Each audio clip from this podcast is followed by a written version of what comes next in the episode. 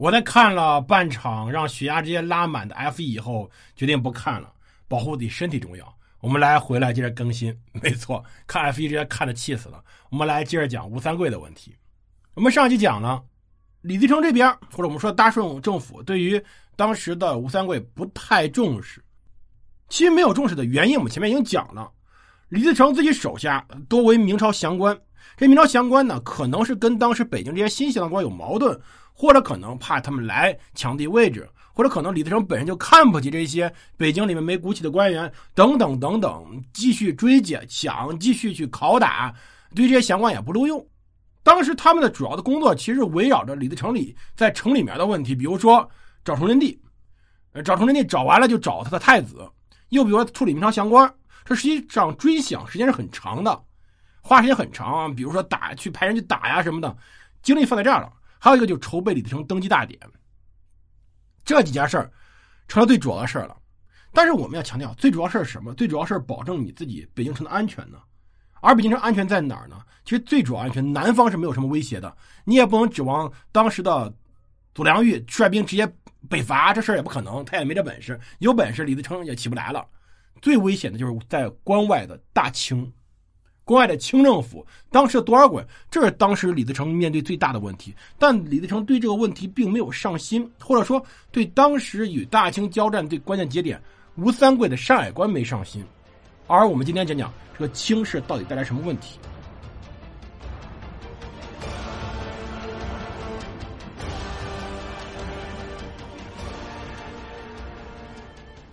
欢迎大家收听蒙德读书。大家好，我是胡蒙，这里是我们的战争史。我们来接着讲我们的故事。这么一个故事讲完，我有可能会讲之前的在北周、北齐这些发生的战争，我也有可能啊会去讲之前明朝那场著名的土堡。看大家想听什么，或者大家有什么意见，可以给我留言。即使这个节目我不方便在这儿讲，因为我这个节目快讲完，大家也知道讲了这么多集了，那边那个罗斯福传快讲完了。罗斯福传讲完，我是要开始准备讲一个世界战争史节目的，所以大家有什么想法给我留言。那我们来接着讲我们故事。其实我们讲崇祯对吴三桂都不是很重视，崇祯给吴三桂封了个平西伯，到很靠近，几乎已经非常危险的时候，封了几个伯爵出去，其实重视度也不是很高。当然，可能也考虑到封的太高以后怎么办的问题了。但是我们要讲讲这吴三桂是什么人，大家就理解他这时候立场，就能理解他立场了。吴三桂祖籍高邮人，江苏人，江苏高邮的。他自己呢是出生于广宁前屯卫中后所的辽辽西这里，也算辽西将门世家了。子有习武，善于骑射。他老爹吴襄就是将军，后来呢在广宁之战中看着明军失利，看着辽东经略熊廷弼怎么被传首九边，这个故事我没讲，因为这是天启二年的事儿。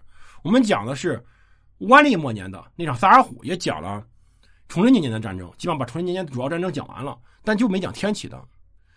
他看到熊廷弼的死，他看到王王化贞的下场，于是呢，他后来进了北京，就开始动心思保证吴家满门的一个可持续发展吧。我们这样说吧，就开始考虑自己的利益了。他娶了祖大寿的妹妹为续弦，也就是说，吴三桂是祖大寿的外甥。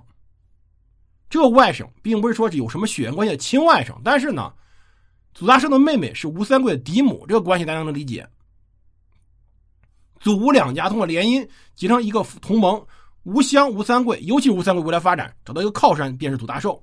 而祖家呢，在辽东是世家有了这么一支联姻的关系，祖家势力更壮、更壮大了。整个辽东的将门实际上就通过这种复杂的，类似于宋朝士大夫这种这种互相联姻来壮大自己的。所以呢，吴三桂这时候在父亲和舅舅的教诲之下，文武兼资。吴三桂文武都可以做，不到二十二十岁就考中武举，从此跟着父亲吴襄、舅舅祖大寿开始军旅生涯。崇祯年间的时候，在几次之变之时，吴三桂这个时候应该是在军中的，他也看到这个情况，袁崇焕、祖大寿的情况。后来到大凌河之战的时候，吴襄率兵马步军四万去援救大凌河城。去救祖大寿，结果呢，吴襄临阵脱逃，被免职了。但是在随后的一系列战役中，吴三桂练出来了，他确实能文能武，而且非常勇敢，而且又跟祖大有关系。到自己二十三岁的时候，在崇祯八年的时候，便被提拔为前锋右营参将。随后三年之后，到二十六岁时候提拔为前锋右营副将，相当于副总兵。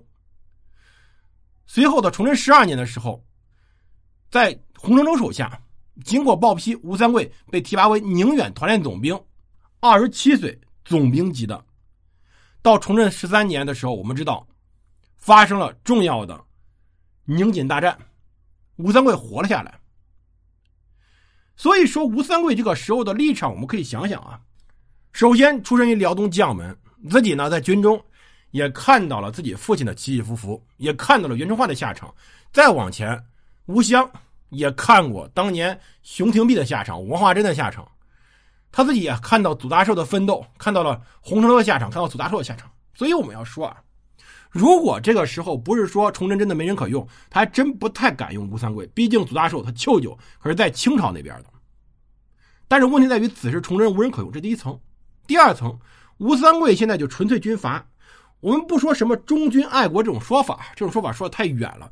我们就说当时吴三桂的想法，在这么一个动荡的时候，他手上的几万人。就是他的宝贝，是他的立身之本。我们在追究吴三桂的问题的时候，我们首先要从他个人的动机来看。在此时这么一个特殊时时候，你让他率兵去保卫崇祯，他会去，因为这是他明朝将领的一个本职。但你让他拼命，他未必。所以前面走的路呢，你说他走的路慢吗？我们要说说一下。前面有朋友在问，吴三桂是磨蹭拖延呀？倒真不是。吴三桂并不知道崇祯死了，吴三桂就是按照一个正常的行军节奏在走，每天二三十里地，大家觉得很慢，对吧？但当时的军队就是这么慢，因为补给跟不上，吃不上饭，只能慢慢走。但等听说吴三桂听说崇祯这时候已经死了，立刻就退回了他山海关，开始居关自守。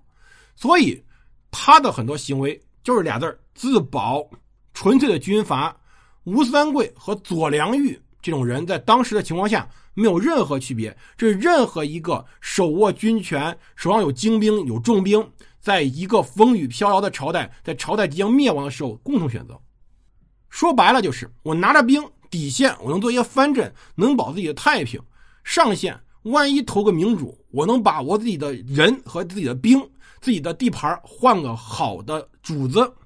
所以吴三桂这时候一定会死死站在山海关。